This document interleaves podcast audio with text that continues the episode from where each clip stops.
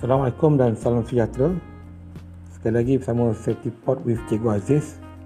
Hari ini kita nak bincang topik ringkas eh, iaitu jenis-jenis kemalangan eh. ataupun lebih tepat lagi jenis-jenis in incident. Okay, ada dua jenis insiden. Eh. Yang pertama, uh, insiden yang berlaku di mana seseorang itu akan dapat cedera ataupun kerosakan serta merta. Itu yang pertama. Contohnya kalau forklift dia bawa beban, beban tersebut jatuh. Ha, bila beban tersebut jatuh, maka ia akan rosak. Ataupun seorang tu cuba memanjat tangga, lalu dia terjatuh. Ha, bila dia terjatuh, maka dia dapat kecederaan. Jadi itu adalah jenis insiden yang pertama lah. Ha, di mana ia berlaku dengan segera. Kesannya dapat lihat dengan segera. Okay, jenis insiden yang kedua, ia berlaku pada satu jangka masa yang tertentu extended period eh, setelah berlangsung beberapa ketika. Eh, contohnya tuan, contohnya lah mereka yang bekerja di tempat di tempat yang bising.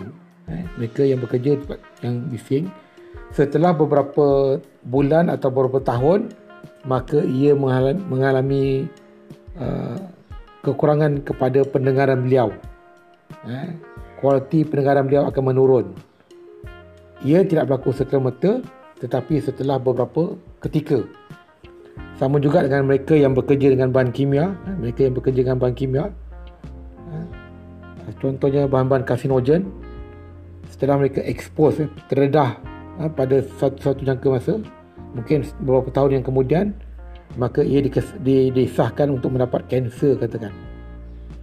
Jadi saya ulang tuan ada dua jenis insiden. Pertama ialah ianya berlaku serta-merta selalunya dikait rapat dengan safety incident. Dan yang kedua ialah ianya berlaku eh, kesannya akan ambil masa yang panjang. Selalunya ada kaitan dengan illnesses eh, ataupun occasional disease eh, penyakit pekerjaan ataupun apa ni kerana kerana faktor-faktor kesihatan. Jadi tuan tu, tu, tu dulu dua dua jenis insiden untuk kita bicarakan pada hari ini Okay, jumpa lagi di siri yang seterusnya. Terima kasih.